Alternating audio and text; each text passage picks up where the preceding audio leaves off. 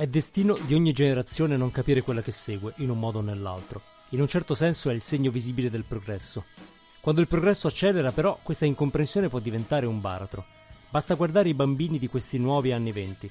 Travolti dall'incomprensibile ingiustizia di una pandemia, sono al tempo stesso quelli che meglio possono superarla, non solo dal punto di vista immunitario, perché la loro familiarità con il digitale è innata, scontata, il mondo post-digitale che noi vecchi ci affanniamo a descrivere e in alcuni casi a costruire, per loro è l'unico mondo possibile. E proprio in questo mondo fatichiamo a guidarli. A volte abbiamo il sospetto che lo capiscano meglio di noi. La rete nasce come un luogo abitato da adulti, ma oggi milioni di bambini l'hanno colonizzata e garantire la loro sicurezza è il grande mal di testa di ogni piattaforma e di ogni device. Da anni YouTube ha lanciato una versione Kids e oggi Instagram annuncia che farà lo stesso. Intanto i bambini sono su TikTok, ma in teoria non dovrebbero, e milioni sono su Roblox, che sulla sicurezza lascia molto a desiderare. Molte piattaforme offrono account speciali per i bambini, ma è abbastanza? I social e moltissime delle app che usiamo, con tutte le loro storture, sono fondati sul principio di trattare gli adulti da bambini. Iconcine, premi, gamification e immancabili meccanismi di dipendenza. Siamo sicuri che crearne una versione for kids sia davvero la soluzione? Forse se la rete non va bene per i bambini, non va bene per nessuno.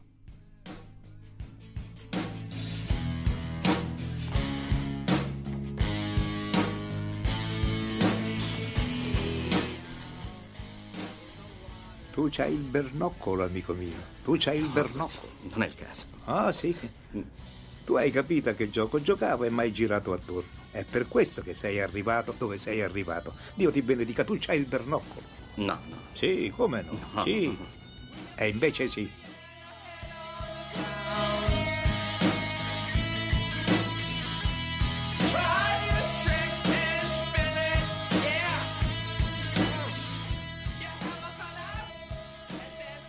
Benvenuti alla puntata numero 110 di Il Bernoccolo, il podcast che parla di comunicazione, tecnologia e cultura nel mondo post-digitale. Questa è la puntata del 29 marzo 2021, io sono Andrea Ciulo e qui con me c'è Pasquale Borriello. Ciao Andrea, ciao a tutti. Andrea, dove li hai lasciati i tuoi bambini? Dove stanno Mm, adesso? Guarda, abbast- abbastanza vicini perché qui, qui a Roma siamo ancora oggi in zona non li rossa, sento, quindi non, non li sento ancora. Tu se- presto sentirai qualcuno dei miei.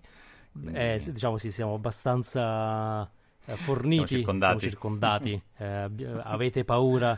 Eh, beh, loro sono tutti nat- nativissimi digitali, no? Eh, I veri, eh, quelli, quelli che proprio non conoscono Guarda, altro. ti dico, sono così nativi che la mia quarta figlia Perla è nata alle 9.41. Tu dirai, beh, che vuol dire? Le 9.41 è certo. l'orario che è su tutte Certo. le ADV degli- dell'iPhone perché è la- l'orario esatto in cui è, è stato presentato il primo iPhone da Steve Jobs. C'è questo culto delle 9.41. Eh, appena nata, mia, mia moglie, ma che ore sono? Che ore sono? 9.41, ti rendi conto? E, e ho provato a farle capire, ma non era diciamo, il momento più adatto. Anche Però tu. dopo l'ho spiegato, l'ho raccontato, ho fatto un bel post sui social, quindi ecco 9.41. Quindi pensa un po' che nativi. L'altro, il primo, è nato nel, nel 2010 con l'iPad in mano praticamente, appena uscito, quindi più nativi di così. eh, Beh, eh, fa- fanno sembrare un po' vecchia anche la generazione Z, no? Che è vero che è cresciuta con la tecnologia, però sono un po' vecchietti ormai. Guarda, sì, un po' sì, un po' devo dire ci sono delle, delle sacche di, mm, di- di gusto analogico de- delle nuove generazioni che io non, non sospettavo. Eh, cioè non c'è questo gusto del digitale a tutti i costi, Eh, c'è il gusto per il crafting, per i lavoretti, è vero che anche l'età, perché un bambino di 6 anni chiaramente non è che... Però per quanto usano i device tecnologici, secondo me cercano anche un po' un, un ritorno a qualcosa di meno tecnologico. Mi, mi fa veramente tanta tristezza che, che- che il nostro amico Zuckerberg, perché ormai l'abbiamo citato talmente tante volte che Vogliamo eh, essere comprati che da se- Esatto. per favore, compraci. Mettici Credo che stiamo- se- stia facendo qualcosa per i creators, quindi eh, se, no- se non ci compra ci, ci- ci vendiamo noi. Ehm, però, ehm, capito che il futuro de- del- dei bambini debba essere Instagram for Kids, e questo non, non mi piace. No, ma Non, non può essere Ma questa è roba da vecchi, è, ro- è roba da vecchi e diciamo che tutto questo entusiasmo, ehm, anche per Instagram, diciamocelo, è un po' la coda del nostro arco. Dico nostro parlando di quelli che chiamavo vecchi nell'intro, no? che sono i, eh, i- gli early millennial, quelli che oggi sono i genitori della credo si chiami generazione alfa se non sbaglio, che sono i bambini. Ah, eh, perché è finito, dopo Z hanno ricominciato. Eh, non sanno più che fare, cioè, beh dai, alfa, boh. alfa la, la, la, generazione beta mi preoccupa però, Gen- perché gen- ma non è proprio... Beh, diciamo, avranno un po' meno responsabilità, diciamo, siamo una generazione beta, quindi come va, va. Eh, però, eh, diciamo, noi abbiamo avuto tutto il percorso, non so se ti ricordi... La, la generazione gamma hanno i superpoteri, evidentemente. Beh, quelli li aspettiamo tutti con grande il bambino, ga- il bambino gamma sarà sarà una roba incredibile, voglio esserci. Eh, infatti aspettiamo loro. Gli alfa, ecco, sono proprio i, i alfa, ecco, magari saranno un po', eh, come dire, autoritari. Però noi, io penso, eh, tu come tu, me, come tutti quelli della nostra età, ci ricordiamo i, il, l'arrivo del primo modem a casa come un momento no, di emozione, i primi suoni, quando scaricavi lentamente la prima pagina e sembrava magia, un po' come i nostri genitori ci Ma raccontavano. Il rumore del collegamento, eh, come il vinile, il gusto dello screpitio del, del, del, no, del, vinile, eh, quello è il modem, il modem a 14k, poi a 28k, poi a 56, poi l'ISDN è finita la magia perché non esatto, c'era più nessun rumore. Esatto. No? Che però mi, mi, mi, ricorda adesso un po' quando i nostri genitori ci raccontavano magari della prima TV che arrivava in casa. Effettivamente abbiamo vissuto questo entusiasmo, lo abbiamo percorso tutto fino alle sue conseguenze un po' meno piacevoli. Cioè, devo dire che l'ultima decade ha proprio mostrato un po' la, il decadimento del sogno iniziale di internet, no? da, dai sogni eh, egalitari di Tim Berners-Lee eh, a, l, insomma, ai social di Zuckerberg che sono un po' la, la fine eh, se, per certi versi, no? Ehm, però in questo noi li abbiamo vissuti in modo totalizzante, cioè noi siamo forse eh, non siamo post digitali, siamo ancora un po' pre, cioè il digitale, ok, dobbiamo viverlo al massimo ovunque. Giustamente i, i bambini lo vivono in modo naturale, veramente post digitale, cioè lo uso per alcune cose e non lo uso per altre. Lo uso in modo iper eh, professionale quando mi serve, quando non mi serve faccio altro, magari faccio, mi do all'uncinetto. Eh, quindi forse la speranza è che lo vivano in modo più sano di noi. E questa cosa di Instagram for Kids è proprio questo errore. Cioè è la, la generazione dei vecchi millennial che provano a creare per i bambini eh, una versione in piccolo dei loro errori. Cioè, eh, io credo tutto il sistema di, eh, dei like, della ricerca dell'approvazione, è, è, una roba che abbiamo visto che non, non va bene. Non va bene perché, no, estremizza. Guarda, secondo me siamo anche un po' all'alba di eh, devo dire, quando, quando agli, a noi italiani ci toccano il calcio, lo sport, eh, hai visto che è stato assegnato il, i diritti de, del calcio a The Zone, quindi una piattaforma interamente in streaming. E eh, Riccardo Luna, quel grande ottimista, ha scritto un articolo su, eh, commentando questo, questo, fatto su Repubblica, sul suo blog, eh, sostenendo che lo streaming delle partite ehm, di, calcio è la grande occasione di internet di diventare popolare, così come è stato la, la, grande occasione, i mondiali per la TV a colori, no? Quindi i primi mondiali a certo, colori sono stati certo. il motivo per cui poi le persone hanno comprato la TV a colori. E per seguire la tua squadra devi avere una buona connessione internet, ecco là che internet raggiungerà tutte le case italiane come per magia, ma semplicemente perché c'è il driver, l'abbiamo sempre detto, no? Ci sono i contenuti. Ecco, credo che qui ci sia l'opportunità eh, per, per, le diciamo che, che, che, ha visto Instagram, no? Cioè il driver di adozione sono i contenuti. Però qui mh, c'è il vero errore. Uh, ovvero i, i, bambini non cercano in, in, sé il contenuto, non è che se ci sono foto più interessanti su Instagram vanno su Instagram, cercano anche un po' l'emozione, no? E quindi l'esperienza. Ecco, è come se i bambini avessero già capito che l'esperienza online è una tipologia di esperienza. Tutto il resto lo fanno offline. Ora noi siamo nel, nel Lazio, domani riaprono le scuole e i bambini sono contenti di tornare eh, a scuola per fare l'esperienza che altrimenti non potrebbero fare. Questo loro ce l'hanno chiarissimo e noi ancora qui a discutere sulla DAD, sull'online learning, sullo smart working. Ci sono esperienze che naturalmente i bambini vedono devono essere fatte eh, fisicamente, quindi c'è dell'altro, c'è oltre. È come se fossero già vac- vaccinati, no, non posso dire vaccinati, attenzione, però attenzione. che fossero già, già fossero pronti a questo mondo che è, sì, molto online e loro lo vivono tantissimo online, tante ore. Ovviamente io a quell'età non, non, stavo su internet perché non c'era internet quando io avevo 10 anni, non, non esisteva, no? E, ehm, però invece, eh, o forse sì, proprio qualche ricercatore eh, nei, nei, dipartimenti di fisica. Eh, ma loro invece hanno preso coscienza che alcune cose devono essere analogiche, fisiche, e eh, pensa al successo dei cubi di Rubik piuttosto che dello spinner, tutte cose estremamente fisiche, che sono il nostro yo-yo, tutto sommato, no? eh, e che hanno questa consapevolezza. Aiutiamoli a a, a, mh, a, crescere con questa consapevolezza, non annebbiamogli per forza la, la mente con no, deve essere tutto digitale, eh, perché l'hanno già capito, no? Ma, non c'è pure te un po' questa sensazione? Guarda, io credo anche che pesi il, il modo in cui ci vedono, perché mh, ora non, non, ognuno è diverso, non voglio generalizzare, però molti genitori, eh, specialmente nei momenti un pochino più di stanchezza prendono lo smartphone no? e, e, stanno lì con lo smartphone, mh, mm, diciamo sei a casa però sei distratto e loro ci vedono e, e chiaramente non è un bello spettacolo, no? io credo che tra mh, mm, qualche anno sarà, lo guarderemo un po' come le sigarette onnipresenti nei, nei vecchi film di Hollywood, cioè la, eh, sì. le persone con lo smartphone ti sembreranno mm. un po' persone che sbagliano e non sanno di sbagliare. E i bambini vedendoci, io non credo che, eh, sì, sicuramente un po' ti imitano, eh, però al tempo stesso stiamo dando un esempio negativo a cui loro possono in qualche modo reagire. Eh, cioè, se tu cedi alla eh, seduzione dei social, di, di tutto quello che, che, sullo smartphone c'è, ti riduci un po' così. Stacco sulla faccia del papà un po' zombie no? che scrolla eh, a fine giornata. Quindi forse loro, come dire, come generazione alfa... che scena. Eh, purtroppo so, è così. succede, poi non te ne accorgi, no? Perché comunque è un gesto esattamente come la sigaretta, no? Un gesto un po' automatico ormai. E, ehm, e quindi forse generazione alfa ha anche questo significato, è un po' un reboot. Cioè si è arrivato a un sì. punto tale di saturazione, abbiamo detto... Eh, ancora prima di parlare di bambini, no? i contenuti superano la capacità umana di attenzione, cioè il fatto che siamo arrivati un po' al tetto di quella che è la nostra capacità biologica di assorbire, quindi siamo arrivati effettivamente a un capolinea. E quindi serve un reset, un reset che speriamo eh, possa essere quello della nuova generazione. Io temo che se noi ragioniamo in termini di Instagram Kids e che quindi le piattaforme che hanno più risorse vanno in una direzione così, eh, come dire, diminutiva, non gli stiamo consegnando nessun tipo di strumento per poter fare meglio, cioè dovranno cavarsela da soli, poi ce la faranno perché insomma mm, ce, ce, ce la si fa sempre. Però eh, mi sembra che come responsabilità la generazione, diciamo così, millennial, che è quella che controlla adesso la, eh, la, diciamo, il futuro del, del, digitale, non stia approntando nulla.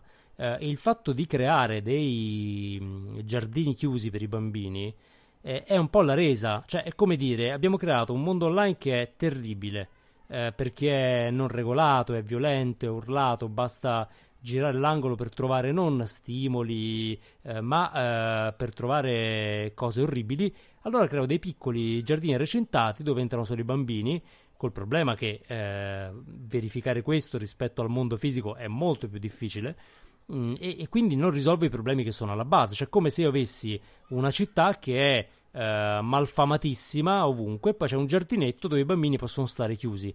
Ecco, un adulto teoricamente dovrebbe rendere la città sicura nel suo complesso. Posso dirti che è, è la mascherina in una città inquinata, eh? È proprio un... cioè non risolvi il problema ma cerchi di, di, di aggirarlo. Esatto. Ora nulla contro le mascherine sanitarie, ma insomma è un po' quella roba lì. Metti la mascherina perché è il, è il depuratore dell'aria, è quella roba lì. Esattamente, esattamente. È, è, diciamo, è, vai a curare il, il, sintomo, lo vai a curare per alcuni, però il problema è che non stai neanche formando i bambini, tra l'altro, a gestire quello che troveranno, no? Perché eh, si parla molto spesso di eh, fare cultura eh, del, del, digitale con i bambini, cioè prepararli anche a eh, gestire quello che troveranno, a capirlo, a decodificare. Ecco, quello è il lavoro fondamentale. Cioè, da un lato eh, ragionare in modo finalmente adulto perché ora eh, la, i millennial sono stati presi in giro anche dalla generazione Z perché siamo quelli che dicono ah non ce la faccio a diventare adulto. Ecco diventiamo un attimo adulti prendiamoci le responsabilità di dire ok dobbiamo fare interventi strutturali eh, non l'ennesimo lancio dell'applicazione. Cioè ancora adesso eh, parlavamo tutti su Clubhouse poi esce Dispo non so se l'hai vista Dispo eh, l'applicazione che ti replica l'esperienza della della foto sviluppata, quindi tu scatti ma la foto la vedi solo dom- domattina alle 9. Eh, e così dice che bello, sono presente nel momento. Ora, se io penso che i nostri figli possano guardare a queste come delle innovazioni, mi si gela il sangue perché è una generazione immatura che continua eh, a, a vivere in un mondo bambinizzato. Ecco, prima cosa è uscire noi stessi da, da, da questo. Io, mm, per questo prima nell'intro dicevamo mm. che siamo stati a, a bagno uh, proprio nella bambinizzazione, no? Perché I social hanno fatto questo, ma tu te lo immagini un nostro coetaneo di 50 anni fa che mette i cuoricini, mm. eh, che, che, si fa i filtri con le corna di renna? Assolutamente no. Ora io non voglio fare si stava meglio perché non è quello il discorso, ma se noi per primi non usciamo da questa nostra bambinizzazione, non c'è modo in cui poi possiamo far sì che i nostri figli vivano il digitale in modo più maturo. Perché bambinizzazione vuol dire dipendenza. Questo è il tema, no? Cioè il bambino non ha controllo eh, sul consumo dei dolci e quindi chiunque replichi il mercato dei dolci sta di fatto portando alla dipendenza. Il problema principale che è questo qui non lo stiamo risolvendo, quindi come speriamo di far sì che un bambino non entri in eh, TikTok eh, non... dobbiamo come sempre fare prima autoanalisi, a mio parere e poi possiamo portare questo, il risultato di questa consapevolezza ai nostri figli, altrimenti non c'è modo che tu possa dire a tuo figlio non andare su Roblox, poi ti giri, vai su Snapchat e ti fai la cosa con la, la, il personaggio di Game of Thrones. Non esiste, cioè non sta in piedi. Eh, secondo me è un dramma sì. generazionale quello di Millennial. Cioè, cioè la doccia fredda che ormai eh, abbiamo, andiamo per i 40, eh, bisogna comportarsi di conseguenza. Eh, se no la generazione Z ha, ha, ragione a prenderci in giro. Ma come se c'ha cioè, ragione? Cioè, siate, sì, eh, ma è, vero. Cioè, siate maturi. È vero anche che diciamo, l'economia digitale ha portato a nuovi lavori che sembrano buffi. E è anche vero che gli attori o chi lavora nel mondo dell'entertainment, cioè il Gabibbo c'era prima di TikTok e tutto sommato è un cretino dentro un, un vestito rosso assurdo, no? Quindi piuttosto che eh, tante altre cose. Mm, quindi mm, non confonderei l'entertainment dei canali digitali con il cazzeggio puro. Non è una puntata per bambini, cazzeggio credo posso dirlo. Sì, sì, e, ehm, quindi, mm, ecco, non bisogna essere eh, seriosi però un, un minimo di maturità serve. Eh, cioè ormai queste mh, piattaforme che veramente, questa di Dispo, la, la scopro con te, ma mi sembra un, un, assurdo così, veramente. E anche Clubhouse secondo me rasenta l'assurdo per alcune... Eh, con, per, per, per, per, alcuni versi. E sì, un minimo di... Es- cioè un po', un po', di serietà serve, ma serietà non perché dobbiamo prenderci sul serio e, e rattristarci, però insomma per capire anche come usiamo il nostro tempo, insomma il eh, appunto il cazzeggio infinito non, non, non ci porta gran, granché lontano. Un conto invece che il gamer che fa quello di lavoro e rende se- seria un qualcosa che è molto comunque divertente. Tutto sommato dare i calci al pallone non è una roba, è vero, inizia anche da bambino, quindi quello è un'altra cosa. Bisogna capire come salvare eh, eh, diciamo il, quello che c'è di buono, perché non, non, la censura o il blocco. Certo che confesso, faccio un, un coming out, ogni tanto il, il telefono con, con, la, con, la, favola lo, lo uso anch'io. Uh, certo. Però mh, fin, finché c'è eh, tutto sommato le, le audio, no? gli audiolibri con le favole c'erano anche prima, quindi tutto sommato eh, è, è tutto sta nel forse nel, nell'essere sempre consapevoli. Ecco, quando perdi la, perdi la consapevolezza e vai col pilota, pilota, automatico a scrollare col dito il feed di Facebook, lì hai, hai perso proprio la, un po' la, la la misura. Ma guarda, giustamente tu parlavi di entertainment che è sacrosanto, no? che ha trovato molte nuove forme e va benissimo. E l'entertainment ha la caratteristica che tu sai che è entertainment, cioè quando lo fruisci entri in uno stato che è quello in cui dici ok, rido del gabibbo. Eh, adesso diciamo divento io il gabibbo, che è già un passo in più, eh, però comunque eh, è il momento dell'entertainment. E, in realtà si è tutto un po' mescolato, cioè è tutto un po' entertainment, quindi è tutto molto. Mm eh, pensato per stimolare le, le, nostre reazioni e quindi chiaramente, lo diciamo spesso, porta all'estremizzazione, no? perché se, mm. se, tu punti all'attenzione lo ottieni con l'estremizzazione, non con la pacatezza. E quindi abbiamo creato un sistema disfunzionale che, che non regge, che, cioè, che sta dando dei frutti terribili. Eh, questo non vuol dire togliere entertainment nella sua forma, come dire, istituzionalizzata, cioè, che, cioè quell'esperienza che ti fa ridere, che ti stupisce, quella rimane, ma il fatto che tutti noi ce ne consideriamo una parte necessariamente attiva, ecco, questo forse è la prima bolla da far scoppiare. Cioè, non necessariamente tutti noi dobbiamo stare dentro questo sistema di feedback continui. Eh, alcuni ne sono usciti, no? Eh, adesso si, ci stiamo un po' stratificando, quindi Facebook, anche i millennial lo stanno lasciando, eh, Instagram forse ci restano solamente i millennial più o meno, eh, TikTok eh, più Gen Z, però eh, il sistema è proprio un po' diverso, cioè questo tipo di, uh, di, di, di, rapporto tra persone in cui entertainment è l'unica modalità di interazione, eh, io mm. temo che non possa reggere alla lunga. Eh, però dovremo costruire, cioè c'è bisogno, credo, nella nostra generazione di persone che comincino a ragionare un po' da, da costituenti, no? ora senza tirarla troppo in alto, però il padre costituente che fa si siede lì, ragiona per il lungo periodo e lo fa in modo molto responsabile. Eh, invece purtroppo siamo la generazione anche del breve termine, cioè siamo quelli degli unicorni che vengono lanciati per essere comprati tra un anno, del, dell'innovazione che è pura speculazione. Quante aziende sono state lanciate che non fanno utili, ma che sono, crescono solamente perché ci sono gli angel investor che comprano l'hype?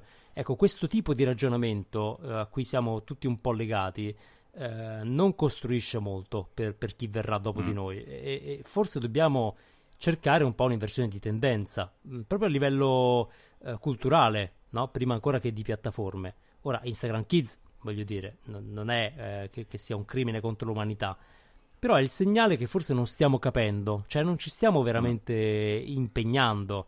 Non, non, vedo grandi riforme no, della cioè, la gestione dei bambini su tutte le piattaforme è sempre un po' un filtro eh, metti il parental control cioè ok eh, invento una piccola soluzione toppa che rende questo device sì, più sicuro ma nessuno si deve dire ok ma questo ecosistema digitale è quello che vogliamo lasciare in eredità N- non l'ho mai sentito dire questa cosa che un po' mi preoccupa cioè, è, è veramente una logica estrattiva. Cioè, mungo sì. finché posso la società, poi, oh, vabbè, farò altro. Zuckerberg a, a 50 anni si ritira, va in Nepal uh, a fare un, so, un, un, suo ritiro perenne e si gode quello che ha fatto finora. Eh, mm. C'è un po' poco commitment, no? per il futuro. Sì, eh, sì. Quindi sì, è vero. mi chiedo Bisognerà chi... sì pensare un po' più il, il, futuro, perché poi i bambini saranno adulti in quel futuro e quindi abbiamo un, un'enorme responsabilità. No? Beh, in questo citavamo più volte Jack Dorsey che sta lavorando alla versione distribuita di Twitter, cioè ha una, un qualcosa che superi la sua piattaforma. Ecco, questo tipo di pensiero, ora non so se il, il ragionamento di Dorsey è quello che ci salverà, però che qualcuno che ha costruito una piattaforma centralizzata dica io stesso investo per crearne una decentralizzata che possa togliermi il potere, perché non funziona più, è quel tipo di ragionamento costituente di cui abbiamo un po' bisogno. Cioè, ragionare su eh, un po'. Cioè, ci serve un Berners-Lee che dica se fissiamo nuovi paradigmi. Eh, anziché mettiamo una nuova app che non se ne può più. Sì. Cioè, quello Secondo me è proprio un problema di superficialità e, e, non possiamo dare in consegna ai nostri figli, bambini, um, tutta questa superficialità. Cioè, dobbiamo lasciare qualcosa di un po' più profondo, anche un minimo, un po' una, una visione. C'è, po- c'è, poca visione in tutte le piattaforme digitali, tutto sommato. Google, devo dire, era nata con dei, dei buoni intenti, eh, lo stesso Twitter, già f- Facebook anche, però è diventata qualcosa di, di, diverso e quindi si sono un po', mh, non so, mh, fissati su alcuni aspetti molto tecnici ma molto molto legati al business di breve periodo. Uh, e, e non, che non ha un impatto poi neanche positivo sul business di, di, di, lungo periodo, secondo me, perché poi le persone scapperanno da piattaforme come questa. Quindi serve un po' di visione, sì. Mm, e, e, e adesso sarebbe il momento perfetto per avere questa, no? la, la, visione sulla next generation, se vuoi. Ma sì, soprattutto perché, diciamo, uh, continuo a parlare di millennial, ma perché è la generazione anche di Zuckerberg, quindi quelli sono i colpevoli, eh, volendo, no? Uh, cioè, nel momento in cui la Gen Z ormai ha strappato lo scettro degli innovatori, uh, sta facendo altro, no? va su altre piattaforme, inventa altre forme, i millennial non possono più competere, cioè non devono stare lì a cercare di fare la fighettata più figa di quella de- della Gen Z, perché... Non, eh, bisogna anche un po' accettare il cambio di, di ruolo di una generazione. No? Adesso è il momento invece di pensare ai fondamentali. Cioè, dopo aver fatto fuochi d'artificio nel bene o nel male, è il momento dei fondamentali. Fondamentali vuol dire ragionare per le generazioni che verranno. Eh, è chiaro che il cambiamento va a un passo tale per cui è un po' difficile pianificare, no? prevedere eh, però questo qui è il momento, altrimenti semplicemente lasciamo che tutto questo che è stato costruito fallisca male, ehm, come in parte sta già accadendo. Cioè, Zuckerberg è a, gra- a grande rischio di vedersi marcire tutto in mano, no? Perché un domani eh, gli, la gente scappa dalle sue piattaforme, non gli resta nulla, lui rimane come il cattivone che ha fatto un sacco di soldi. Eh, ora, al di là del dramma umano, eh, poteva fare forse di meglio con le risorse che ha perché sono risorse mh, incommensurabili, no? Possibile che le stiamo usando per questo? Eh, a me fa un po' strano. Mi fa un po' strano sì. perché eh, se io immagino anche un, uh, una vecchia elite industriale, magari aveva delle responsabilità un po' più serie verso il, il paese, verso la società, no? Invece l'elite tecnologica sfugge. Google, giustamente dicevi tu, ha un piano più solido anche perché è più vecchia, secondo me. Cioè è nata in un momento sì. in cui ancora si ragionava sui fondamentali. Poi non, cioè, non, ce l'ha mai fatta questa storia dei social, Google, non, non, non ci hanno mai... Google Plus, poverino, è, è, defunto, no? Quindi per forza di cose tornano sempre alla conoscenza, a qualcosa di più profondo, no? Esatto, non... infatti va detto che quello che Google fa in alcuni casi è un lascito utile. Cioè, se, se ci mm. pensi, Google Arts and Culture, no? tutto quello che sta facendo Google per digitalizzare la cultura, ecco, quello è il tipo di ragionamento che invece eh, fa bene, perché stai creando uno strumento, una, una modalità di accesso che avrà dei, dei, risultati.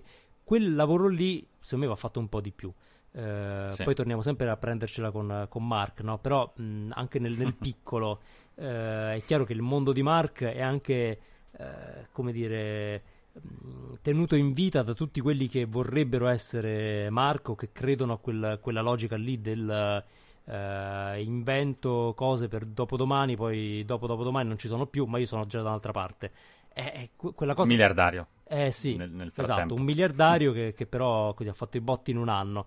Ecco, quel mondo lì, eh, secondo me, come mito va un po' smontato. Uh, è un po' legato anche al mondo delle start-up per come è stato raccontato, eh, non tutte le start-up, però il fatto... Beh, è, è, il mantra move fast and break things. Esatto. Cioè, muoviti veloce e rompi tutto. Spacca tutto, poi chi se ne frega, ci sarà qualcuno che aggiusta. E questo è proprio da bambino. Rompi tutto e non te ne preoccupi. E noi spendiamo anni a insegnare ai bambini, guarda, non si rompe, mi raccomando, abbine cura. E poi il massimo della diciamo, del, del, del, raggiungimento degli obiettivi lavorativi si fa attraverso la rompitutto. Eh, non funziona, Ma, non può funzionare. Guarda, secondo me quel, quel, mantra ha avuto successo perché molti hanno pensato che break things fosse rompi le convenzioni, no? quindi una cosa un po' da 68. Invece break things è proprio rompi eh, so, il tavolino di vetro, cioè era rompere cose tanto per romperle, non era una...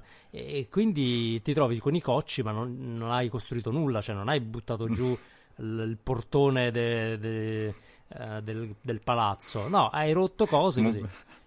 Move fast perché devi scappare. Eh, sa, break, break, Things e Move Fast potrebbe essere il, la seconda metà della no, vita di, di, Mark. No?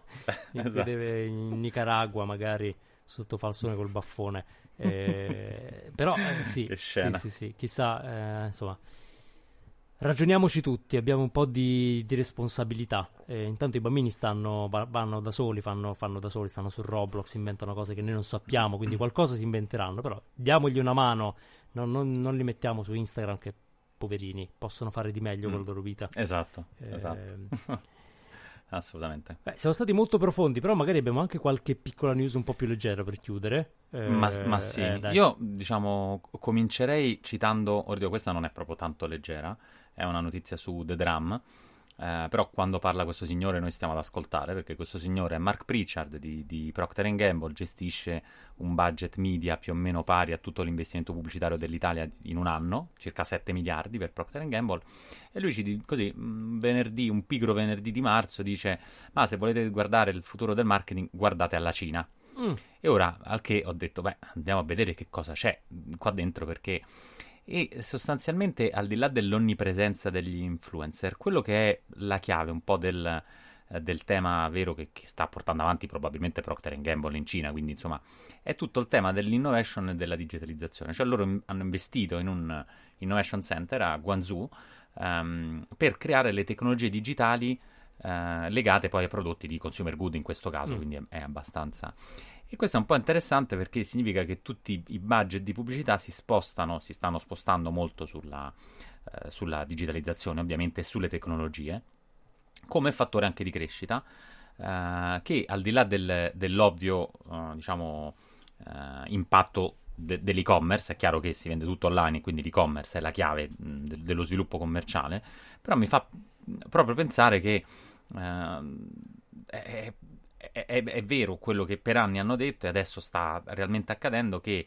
da un tema di eh, branding, comunicazione si, si passa a un, a un, tema proprio di ecosistema digitale e quindi la piattaforma te la crei. Il, quella che sarà il prossimo Facebook, la, l'azienda se lo, se lo, crea anche dal punto di vista tecnologico e avrà a che fare sempre di più un'azienda come Procter Gamble, globale, ma credo tante potrebbero avere lo stesso problema proprio con limiti legati a delle tecnologie non proprietarie, a delle piattaforme che non, che, di cui non possiede le chiavi e ovviamente il codice, il software. Uh, quindi mh, ne, nei comunicatori insomma, del, dei prossimi anni forse saranno tutti un po' più programmatori, no? più developer, più, uh, questo diciamo poi alla fine se ne esce sempre con, questi, con queste cavolo di super influencer che vendono miliardi di, di cose fa, facendo i video perché poi alla fine stringi stringi. Comunque c'è un video, ci sono diverse informazioni. Eh, tra l'altro dovremmo dire che questi, il link a queste news le troveranno solo su Substack perché non ci facciamo mancare nulla Vogliamo un po' oh. spiegare cos'è? Ne parliamone, dai. Sì. Uh... Perché nelle, nella description del podcast solo, troverete solo un link a Substack, è accessibile, dovete solo inserire le vostre mail e riceverete comodamente nella inbox il, i, i, link che discutiamo, perché insomma sono anche un, un, valore, sappiamo che diverse persone ci seguono proprio perché aspettano che ci sia questo elenco di, di news e ne abbiamo anche altre abbastanza succulente. Sì, beh, Substack se, se non lo conoscete è una, una, piattaforma forse la più popolare per, per, le newsletter, molto carina, molto minimale, devo dire... Eh, arrivano anche delle be- mail formattate benino che a me fa piacere nel, nella inbox no? e, sì, esatto. quindi così restate eh, avete un altro modo, in realtà anche più comodo, perché poi va detto che le note dei podcast sono eh, accessibili fino a un certo punto. Molto meglio, a mio parere, avere la mail che eh, uno si legge quando vuole e lo leggi su un'app che magari è più pensata per quello. Quindi, ecco, un altro modo di tenervi un po' informati. Qui troverete le, le varie news, anche quelle, che, anche quelle che ancora non abbiamo citato, perché ne abbiamo un po'. Ehm, il primo punto, quindi, è guardiamo la Cina.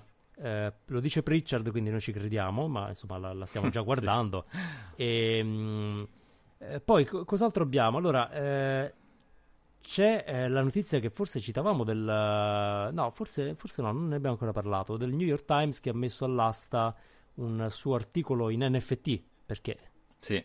Che fai? E, e, e la cifra non è, non, è, non è banale, perché insomma 560 mila dollari e, e se ne, che tra l'altro tutti donati in beneficenza è un, un, un utente diciamo, ha, ha, comprato in, in Ethereum in tre, con 350 Ethereum questa, uh, questo, questo, questo, articolo eh, diciamo stiamo forse un po' impazzendo con questa storia degli NFT, che tra l'altro hanno un impatto ambientale pazzesco perché vivono sulla blockchain e quindi sì. devono essere continuamente tenuti vivi. Ne parlavamo, abbiamo fatto insomma, una puntata tutta dedicata agli NFT.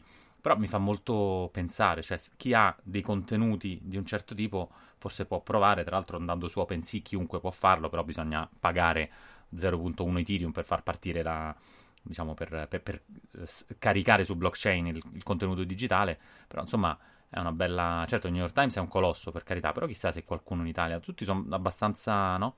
Non ho visto ancora in Italia es- esperimenti di, di, no, di questo no. tipo. Guarda, eh, um, oltre OpenSea chi vuole farlo gratuitamente può farlo su mintable.app, segnala un altro sito che mm, fa fare NFT gratuiti e poi sei sul loro marketplace, quindi chiaramente loro ritornano con la commissione. Però ricordate, certo. un, un, architetto ha calcolato che per 300 NFT avrebbero consumato tanta energia quanto lui ne consuma in 20 anni di vita. Quindi fate due conti. Eh, sì, sì, sì, insomma, chiunque sta cercando magari scrupolosamente di coprire il proprio carbon footprint, poi pa, 300 NFT e ti sei fregato a vita. Insomma, è un po', esatto, un po', un po triste. Eh? Sì. Chissà se c'è infatti una compensation. Probabilmente la compensation per tutti, per tutti questi NFT, cioè se, se, se, per chi ha qualche criptovaluta, eh, dovrebbe spendere tutte le criptovalute, tutto il valore in, in soldi delle criptovalute per compensare. Eh, il, il footprint, il carbon footprint. È un problema. È abbastanza... Eh? Meglio, meglio andarci sì. cauti. Guarda, io tornerei su mh, mm, Zuckerberg Jack Dorsey perché secondo me ci hai visto lungo. Jack Dorsey è un po' forse il buono uh, de- della, di tutta la, la compagine. C'è un, uh, un articolo che, che mh, mm, racconta di un'audizione alla Camera dei rappresentanti degli Stati Uniti in cui un deputato americano ha fatto una domanda mh, di quelle proprio chiedendo che tra l'altro rispondessero solo sì o no a Jack Dorsey di Twitter, fondatore e CEO di Twitter, Mark Zuckerberg di Facebook e Sundar Pichai di Google. Ora, la domanda era: le vostre piattaforme hanno avuto delle responsabilità nel diffondere la disinformazione in relazione alle elezioni che ha portato all'attacco del hmm. congresso? Mm. Sì o no? Semplicemente sì o no. Ora fai una domanda del genere. Ecco, Jack Dorsey ha detto sì, ma... E poi ha aggiunto qualcosa. Gli altri non hanno detto né sì né no. Cioè non, non, non, hanno, non sono riusciti a... Qua... Poi credo che le domande non penso fossero colti di sorpresa, era un'audizione su questo, sugli attacchi al cong- congresso americano del 6 gennaio, quindi è chiaro che la, la, domanda è, ma pensi di avere una responsabilità oppure no? nell'organizzazione, poi tra l'altro non direttamente, non è che loro sono andati, insomma lo sciamano, no? Eh, ce lo ricordiamo certo. tutti, ma non è che non era Zuckerberg travestito, tranquillizzatevi, eh, però non sono riusciti a dare una risposta chiara e questo dice molto della visione che loro hanno delle loro piattaforme, cioè se non sanno rispondere di fronte tutto sommato all'istituzione più importante degli Stati Uniti, eh, come ti aspetti che gestiscano eh, tutto il resto? Veramente da, da, da Zuckerberg un po' me lo sarei aspettato. Uh, però da, da, Google, caspita, mh, mm, non rispondere sì, abbiamo avuto un ruolo, ovviamente avete avuto Ma un ruolo. È un po' strano, no? Hanno provato a scriverlo su Google, perché diciamo, se, se tu cerchi, non so, posso bere il latte scaduto, Google più o meno te lo, te lo sa dire, quindi mi sembra strano che Picai poi faccia scena muta di fronte a una domanda. Eh, strano, stranissimo. Forse bisogna scriverlo. Infatti, ma... Mm, forse... Forse è strano, uh, però forse volevi chiedermi qualcos'altro, sai, quando sbagli. Google Home so, risponderebbe così. Esatto. Non posso risponderti, però se vuoi posso metterti la musica. Ma andando avanti, eh, abbiamo capito che pure per quest'anno i concerti, insomma, non so, negli Stati Uniti stanno riaprendo per la verità, hanno riaperto i cinema. Sì, eh, anche... anche... in Olanda hanno fatto qualche esperimento. Vero, a Barcellona. Tamponi anche... per tutti. Esatto. Eh, però, diciamo, però, per non saperne leggere né scrivere, su Fortnite la modalità Party Royale riparte con una serie, anzi è ripartita perché nel, nel frattempo sono già finiti questi, questi, rave party addirittura il 26 e il 27 marzo um, con DJ e, e non so Beh, eh, che dici, un po', un po' triste. Un anno fa faceva notizia, no. non abbiamo parlato, Travis Scott, adesso molto meno, ma sai, sai mm. come tutte le cose eh, come tutte le innovazioni, la, la, il primo esordio, o meglio l'esordio, tautologia, eh, fa molta notizia, Dopodiché diventa una delle tante possibilità che hai, cioè la, hai la possibilità e, e probabilmente le, le, generazioni più giovani apprezzano anche il fatto di poter ogni tanto partecipare a un evento in cui sei completamente qualcun altro, ma è una delle possibilità, cioè l'idea che diventi, e questo l'abbiamo detto più volte, la modalità eh, principale di partecipazione eh, non è credibile, no? Perché il digitale sostituisce il fisico dove è migliorativo, ma un concerto di persona è troppo meglio che stare davanti al computer e guardare Fortnite. Eh, però lo fai, eh, diciamo, non farai solo quello. Ecco, il punto eh, qualunque visione assoluta è un po' destinata a fallire. Quindi adesso sono concerti più piccoli, fanno meno notizia. Eh, poi magari, come dicevamo, col VR potrebbero diventare eh, una prospettiva un po' più interessante. Per ora, mm, voglio dire, sono una eh, riguardano un po' più la community di Fortnite. Ecco, forse non richiamano la folla invece che aveva richiamato Travis Scott, che veniva da ovunque, no? Perché mm, era un eventone. Sì, è, eh... è, un content in più. Diciamo, esatto, in qualche esatto. modo che dice, sai, giochi, allora fatti, fatti un salto. Sì, è vero.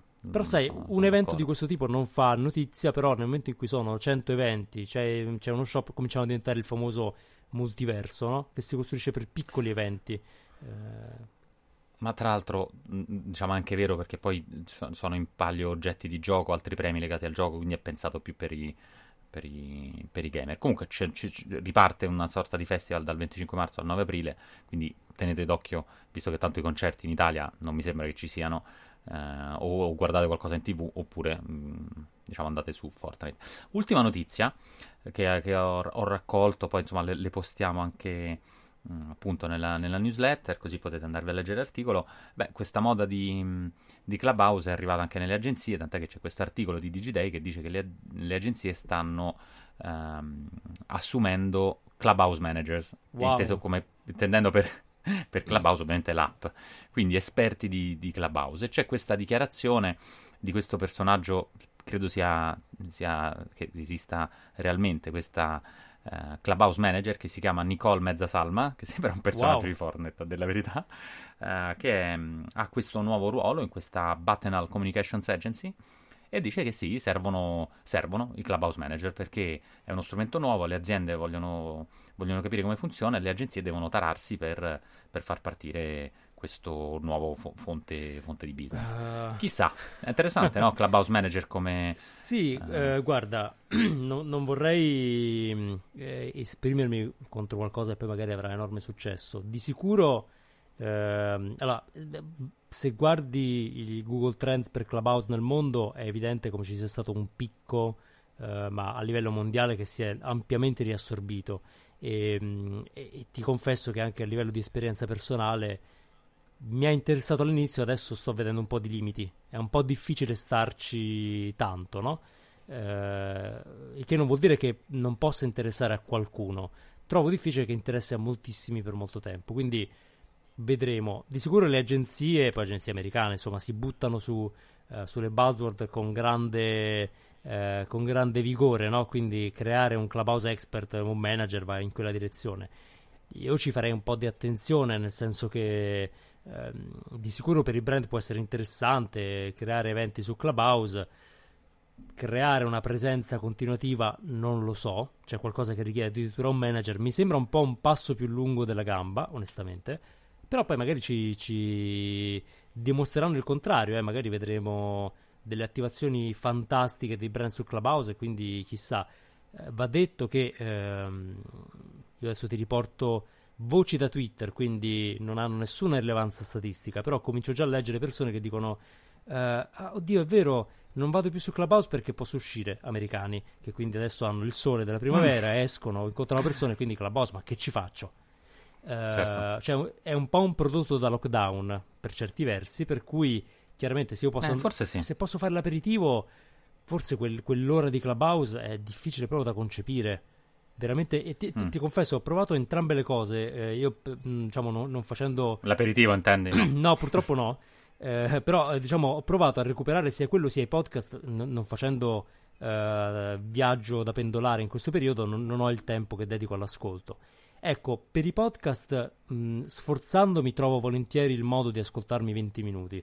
Per Clubhouse, onestamente, no, perché in quel poco tempo che ho Clubhouse ci mette veramente troppo tempo a darmi uh, del contenuto rilevante. Valore. Sì, il valore potresti sì, è, è, una scommessa veramente molto rischiosa. Uh, perché tu puoi passare 20 minuti con gente che perde tempo. Mentre con il podcast arrivi, e, e in questo ci, faccio, ci, diamo un po' la volata da soli, però arrivi dritto al punto, puoi sentire parlare di uh, come i bambini si relazionano al digitale, pam, parte il podcast, si parla di quello. 20 minuti mm. e vai a fare altro. Clubhouse, insomma, ci mette un po'. Quindi non lo so, mi sembra una mossa scaltra ma non troppo lungimirante, poi vedremo, vedremo. Sì. Eh sì, un, è un tema, tro- troppa, troppa, moda, troppa moda. Eh sì, tema del hype cycle di cui parlavamo. No? Usciamo tutti dall'hype mm. cycle, siamo grandi, siamo maturi, siamo, non siamo vaccinati ma lo saremo, eh, quindi cerchiamo di scendere da, dall'hype, prendiamoci i tempi lunghi che la pandemia ci ha insegnato, cioè quanto ci vuole farla passare? Due anni, due anni è un tempo che non avevamo mai contemplato perché nulla durava due anni, due anni te, te, li becchi, due anni di covid e quindi eh, forse ci aiuterà a capire che esistono anche i tempi lunghi, che bisogna saper aspettare, eh, chissà se sarà questa la, una delle conseguenze, almeno per i millennial, ecco, che, che sono abituati ai cicli brevi. Bene, eh, allora grazie a tutti per essere stati con noi, eh, grandi piccini direi, no, non credo che ci ascoltino bambini. Eh, ricordate di iscrivervi a questo podcast su Apple Podcast, Spotify, Google eh, o Alexa, eh, di seguirci su ilbernoccolopodcast.com e su Instagram il Bernoccolo e da adesso anche su Substack, quindi cercate il link nelle note di questa puntata, andate su Substack, mettete la vostra email e vi arriverà periodicamente la lista di link di cui parliamo così potete andare un po' a navigare e scoprire cose interessanti. Um, se la puntata vi è piaciuta lasciate una recensione, stelline, un commento, insomma i soliti e se poi vi è piaciuta così tanto da volerla condividere sui social, che comunque ne parliamo tanto male, ma insomma una condivisione fa piacere, eh, usate l'hashtag il bernoccolo. Alla prossima!